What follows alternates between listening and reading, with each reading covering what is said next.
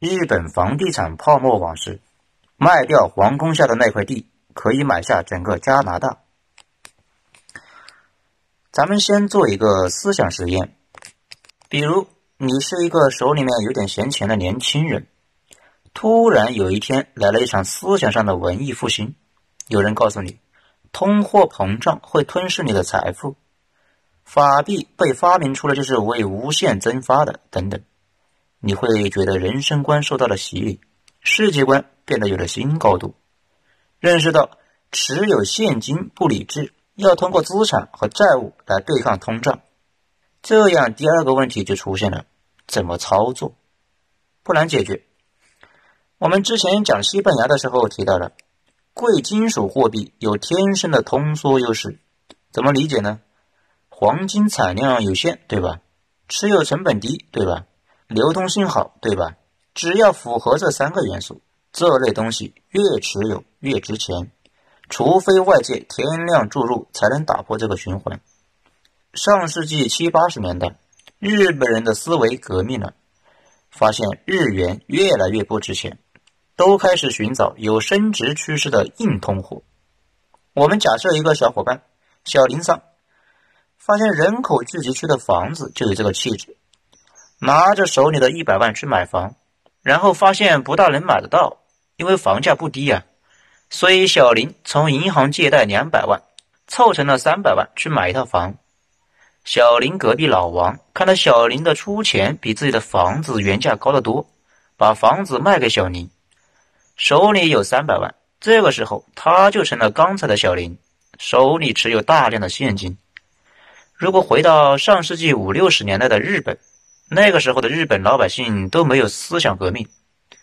隔壁老王卖房赚了三百万，可能去旅游啊，买路虎或者买股票、买吉娃娃等等。但是到了七八十年代，日本绝大部分老百姓都思想革命了，都已经达成了共识：房子会持续涨，而且银行估值高。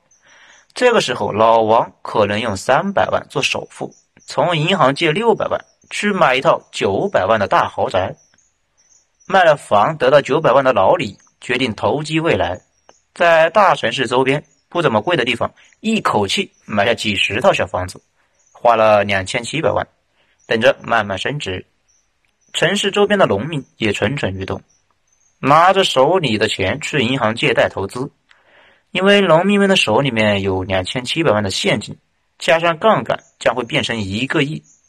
到这个时候，房价已经普遍升了一轮，货币供应量翻了几十倍，风险也开始变大，各个环节的人都承受着巨大的房贷压力，而且环节越往后压力越大。这个过程中，因为房价持续上涨嘛，大家会变得越来越稀瘦，市场上的流通的房子会越来越少，标价也会越来越贵，到后来。东京的房子卖了都可以买下整个美国，日本的房子如果都卖了，可以买下当时四个美国。不过说也是这么说，如果真的大规模抛售，很快就会因为找不到买家而变得一文不值，也谈不上只剩几个美国了。这里就有一个问题：从银行借那么多钱，总得还吧？如果房贷还不上怎么办？比如我一个月工资两万，房贷一万五，苦就苦点吧。但是如果我下岗了，还不上了，周围的人能借的都借了，还是还不上月供，那我就只好抛售房子。如果只有一个人这么干是没问题的，就跟一座房子的一块砖碎了，房子不会倒，因为其他的砖头会替他把压力给分担了。就怕一堆砖头都出了问题。对应房地产，如果大规模下岗，那就麻烦了，因为卖房子的人太多，房子卖不上价。你越着急出售，压价就越厉害，买涨不买跌嘛，可不是雪崩式的下跌，银行会形成大量的烂账，说不定银行也跟着倒闭。再或者，银行利率上涨，本来一个月需要还一万五，一下子涨到两万，还不上了怎么办？卖呗。同样的，如果几个人卖，一点问题都没；如果大规模的抛售，什么东西都不好使。就跟重力加速式的下跌，事实上，这个就是日本房地产泡沫中发生的事。而且有一些人一分钱首付都没有，全是借的，或者干脆就是高利贷，他们就是赌房价上涨。比如我借了一千万，年息二百五十万，我就是对赌房价涨幅超过二百五十万。如果涨幅超不过，那我就死定了，因为我根本还不上这么多利息。如果系统中这种人比较少，那也是没有问题的。房价到了年底没涨价，高利贷催收的来了，但我必须得卖房还贷。如果系统中这类投机者非常非常多，买的时候就没准备长期持有，全是对赌大幅增长。如果预期的增长没有出现，高利贷到期后强制还钱，也会引发抛售。大规模抛售就是砸盘。要多可怕就有多可怕。到现在为止，大家看到了没有？房价大规模升值有两个必要条件：一，上涨的共识，大家都觉得房价是会上涨才行，不然老王卖了房子去追求诗和远方，这个链条就断了，游戏就玩不下去了。一个社会体系中得认同房子就是中世纪的黄金，这个思路的人占多数，才会有房地产。如果某个地方大家觉得房子不会涨，那谁会囤那个东西啊？当地的房地产就会变成鹤岗。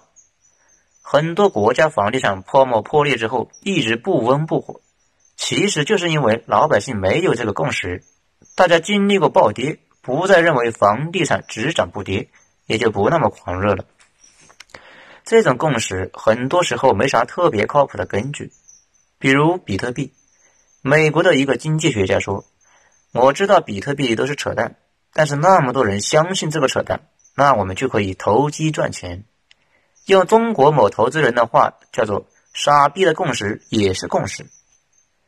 对应股票和房地产也一样，每次上涨都得有故事支撑。你只要说中国还有十二亿人没喝上咖啡，投资人就会觉得市场确实是接近无限的，根本不管那十二亿人。可能认为咖啡还不如刷锅水好喝，房地产就更是了。有了共识之后，奇葩的事情就会发生。比如，国内热卖的一块澳大利亚房地产，说是自然生态房，有不少人买。我去看过，那个地方荒的大街上有鳄鱼在溜达，确实很自然的。当地人说，连猪都不会在那里买。不过很多国人没去过那个地方，就敢买卖。竟然是搞得有声有色，这就是典型的中国的共识扩散到澳大利亚去了。第二，银行信用扩张，也就是银行愿意借贷给你。大家看到了，最早的是一百万变成了最后的两千七百万，其中两千六百万是银行贷出来的，而几乎所有的泡沫都是银行催生的，几乎所有泡沫的破裂。也都是因为银行贷不出那么多钱来，让下一个人接盘，自然就崩了。把这个逻辑理清了，你去看所有的泡沫都是这个套路。无论是人类最早的黄金崇拜，还是后来的郁金香狂热，或者是南海泡沫，都是这样的。大家疯狂追逐一个产品，认为它会升值，为了买到它，不惜去借钱。到了后来，交易的钱都是借来的。直到有一天借不到钱了，或者市场上没有新的钱维持上涨，或者借钱的成本高到没法接受，没人接盘，呼啦一下就崩了。所以，欧美银行家经常目睹这种大崩溃，思想上早就有了准备。他们知道每次大繁荣到最后都是一地鸡毛。他们之间有一个隐喻，叫 “ball is over”，也就是舞会结束了。这个又是个什么意思呢？就是我们上面讲到的，大家都在借钱投机。比如，我把一个债券五块钱的东西卖给你，你十块钱卖给另外一个人，我又十二块钱买回来，准备再高价卖给别人，这样不断加价。这个不断加价的过程中，大家都欢乐的不得了，就是 bear，也就是奢华欢乐的舞会。但是舞会迟早要结束啊。这种击鼓传花的游戏不可能一直玩下去，银行家就得预测到舞会结束时间，提前把手里的债券抛掉，谁接盘谁死，也就是我们说的最后一棒。不过还有一种情况，这几年非常热议，举个例子，小王工资两万，月供一万五，安静的过日子，房价很高，但是也能承受。后来小王看着房价不断上涨，希望富贵险中求，就把手里的这套房卖掉，再买一套好的，月供两万。但银行说不贷款给你了，或者贷款也不会太多，说是要认房认贷，让他安安静静的还贷。所以小王想冒险都不让。在这种情况下，政府遏制住了投机，至少遏制住了全民投机。房价就停在了一个很高但不显的位置上。到现在，大家看出来没有？政府没法遏制崩盘，因为崩盘的本质是信用和共识的崩溃。但是政府可以遏制投机，毕竟投机的钱都是政府贷款贷出来的，政府不贷款，那确实不太好投机。所以很多人在问某国会不会发生日本那样的大崩盘，这个问题其实没啥意思。因为两国一开始很像，现在已经非常不一样。某国现在就是低风险高位横盘，而且有永远涨的共识，不会发生大面积抛盘，除非发生了大规模的失业潮，引发系统性风险，否则这两国现在哪哪都不一样。有了这个认识，我们再去看日本泡沫，或者台湾泡沫，再或者美国房地产泡沫。逻辑就清晰的不得了。我们接下来说日本当时到底发生了什么？我们前面讲过，日本在二战后实行的是一种德国模式的变体，现在叫东亚模式，类似宏观计划经济、微观市场经济的模式，固定汇率、出口导向。通过这种模式，再加上日本最强的一代人的不懈努力。日本从二战到一九七三年实现了每年百分之八以上的增速。一九七四年放缓一年后，出现了第二轮增长，一直持续到一九九零年前后。但是增长的阴影下，日本跟我国一样，面临着相同的问题。在对外贸易中，日本占了美国人的便宜，一直有贸易顺差。这美国人能忍呢？当然不能忍。所以，日美之间的冲突不断，在三十多年间持续爆发了纺织大战、钢铁贸易大战、彩电摩擦、汽车贸易摩擦。从这个过程中，大家也能看出来，日本的经济在持续升级。贸易摩擦归摩擦，你牛逼才摩擦你。日本就是在美国的折腾过程中越来越厉害。到了八十年代，日本成为世界上第二大经济体。很多日本企业都做到了世界第一，手里拿着大量的贸易中赚到的钱，全世界到处买地买资产，爽的不得了啊！而且日本人均收入是美国的百分之一百四十五，日本人的高薪劲那是可想而知。在这个背景下，美国人忍无可忍，准备收拾下日本。不过，并不是像以往大家说的广场协议直接干趴了日本，这个过程太简单化。大家接着听就知道了。当时美日双方针锋相对的一个主要的问题就是操纵汇率。有意思的是，美国现在也在指责中国操纵汇率，说是日本故意压低本国汇率。日本当时确实把汇率压得很低，日本普通老百姓买美国的东西巨贵，基本不买美国人的东西，美国人买日本的东西却巨便宜。疯狂消费日本的产品，能不贸易顺差吗？所以美国要求日本把汇率大幅上调。以往我们说广场协议中日本被迫提升了汇率，其实这么说肯定不对，因为美国搞日本是个长期的事情，广场协议只是其中一部分。真实情况是，美国从一九七一年就开始搞日本，一直搞到了一九八七年。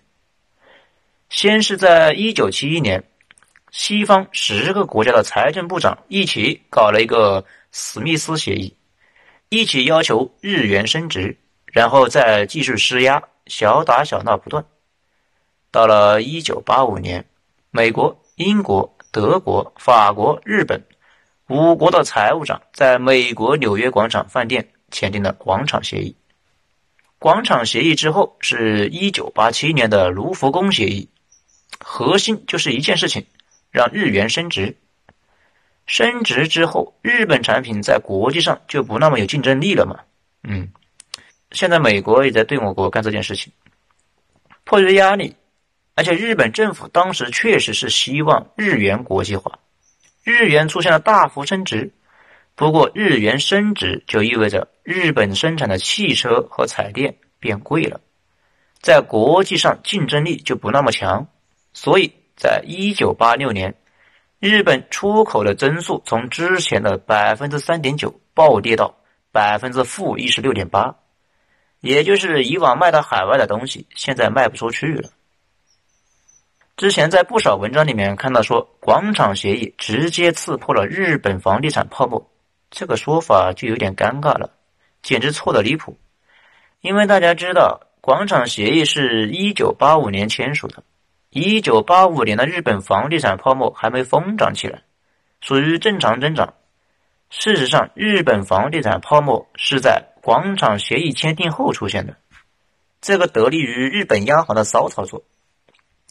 一九八五年签了协议，一九八六年经济不景气，那总得做点什么吧？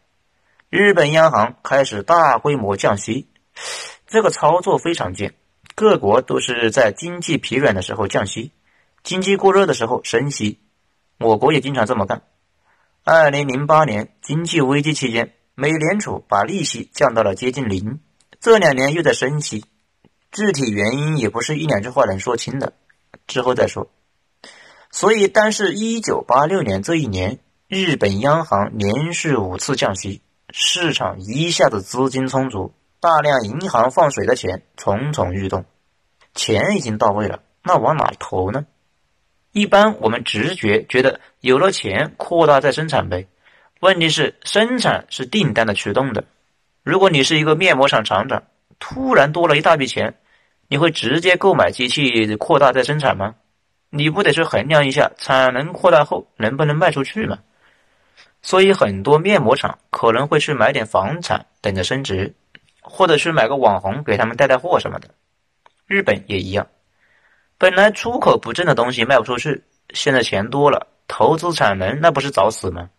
这个时候就需要我们刚才说的那个共识，大家一致看好房地产，尤其是日本一线大城市，因为从过去三十年的经验来看，日本一线房价非常稳，一直在慢牛，大家已经习惯了房价的温和上涨，觉得今后也会涨下去。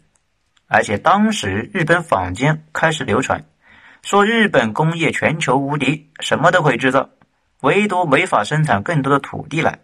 土地存量有限，经济无限发展。世界上最顶级的公司聚集在日本的几个核心城市，而且东京是亚洲的金融中心，房价不涨简直是有违天理啊！既然会一直涨下去，为什么现在不多囤点呢？到此为止。故事和共识有了，钱也有了，然后就开始疯狂投资。当时日本玩的叫做土地转卖，也不复杂，就是先找块地，把上面的人都给拆迁了，然后把拆迁完的这土地高价卖掉，接手后随后就卖给下一家，然后下一家地价就跟火箭似的往上冲。而且土地买卖不需要地产商自己拿钱，去银行借就可以了。银行往往愿意给过高估值贷款从优，企业反正是空手套白狼，何乐而不为呢？而且当时还有一个因素让日本的银行发了疯。上世纪八九十年代正好是日本制造最辉煌的年代，日本企业在国际上的声望特别好，本身就代表着信用和质量。能在国内外的股市、债券上融到大量的钱，借到钱之后，就把他们之前欠银行的钱给还上了。而且大家知道，银行主要是靠贷款活着的。你现在把贷款全给还回去了，日本银行还咋生活呀？所以，银行当时非常着急要把钱借出去，借给谁呢？那些制造业企业不需要钱，那就借给需要钱的房地产企业呗。所以。地产企业拿到钱之后，疯狂投资，倒买倒卖。这种情况下，一九八六年，东京地价开始起飞，一九八七年就涨了百分之二十三，到了一九八八年更是涨了百分之六十五，随后一路飙涨。当时日本有个说法，卖掉皇宫下边的那块地，可以买下整个加拿大。在这个过程中，一代日本人的三观被击得粉碎。NHK 拍过一个纪录片，里面说了这么几件事情：有个门房大爷，穷了一辈子，但是退休后卖了东京他一直住的那个小房子，竟然卖到了四百万美元。当时四百万美元抵得上现在的一千万左右，荣归故里。其他人也一样，穷了一辈子，但是只要有地，就可以瞬间富得流油。而且这些人拿到钱后到处花，日本各个领域欣欣向荣。另一个三菱公司的高级工程师，他闺女大学毕业之后进入了一家公司，这家公司从银行贷款两个亿拿下一块地，然后倒手卖给了另一家公司，那家公司也从银行贷款拿了五个亿买下这块地，然后这个女孩分红高达两百万美元。他的三菱工程师的爹感慨说：“这个不正常，因为他给三菱设计过的飞机发动机属于顶尖技术工人，一辈子都没有赚到这个钱的一半。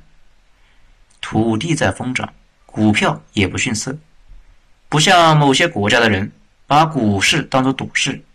日本人对股市的态度是很严谨的，觉得他们是在投资价值。也是从一九八六年开始。”日本的股市也大爆发，到了一九八九年，日本股市涨了百分之四百八十六。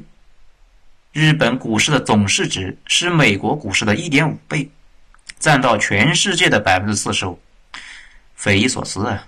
但是日本人当时并不觉得有什么问题，老百姓觉得问题不大，并且很多人赚的是盆满钵满，但是政府开始操心了。政府担心借出去这么多钱会不会还不回来？如果发生连环违约，弄不好银行都得破产。所以政府内部就要开始考虑，是不是要终结这个舞会。随后，日本央行从一九八九年开始温和的提高利率，降低贷款供应。到了一九八九年底，日本历史上著名的疯狂原始人三重野康出任日本央行行长。为什么叫他原始人呢？因为这个在中国东北长大的日本经济奇才极其讨厌通胀。日本当时主流的经济学家当时觉得投机是市场行为，市场是不会错的，所以他们把讨厌投机的三重野康称作原始人。为什么说他疯狂呢？因为他作风极端的雷厉风行，甚至有点不顾后果。这个人还有一个名号叫平成鬼才。他后来一举戳破了泡沫，所以后来又得了一个更新的外号“戳泡人”。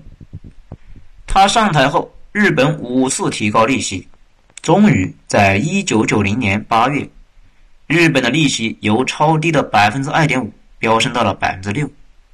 这下可出麻烦了，股市和房市都被断了货币供应，涨不动了，没人接盘了。假设你从银行借了一千万买了一套房，等着别人一千二百万过来接盘，但是别人借不出来钱了，这房子就砸你手里面了，这可怎么办呢？只好是到期之后赶紧卖，能还多少还多少。问题是当时有无数人这么干，这就要死人了。所以没过多久，日本爆发股灾，日本股市在一九九零年到一九九二年三年间。跌了一半多，股市这么惨，楼市也没逃掉。股市暴跌仅仅半年后，楼市也开始动摇，随后激烈下跌。在一九九零年到一九九二年这三年中，也跌了百分之四十六，上百亿日元的资产化为乌有。当然了，这不是结局，从一九九二年之后一直还在跌，累计又降了百分之五十。之前查了下，现在还在跌。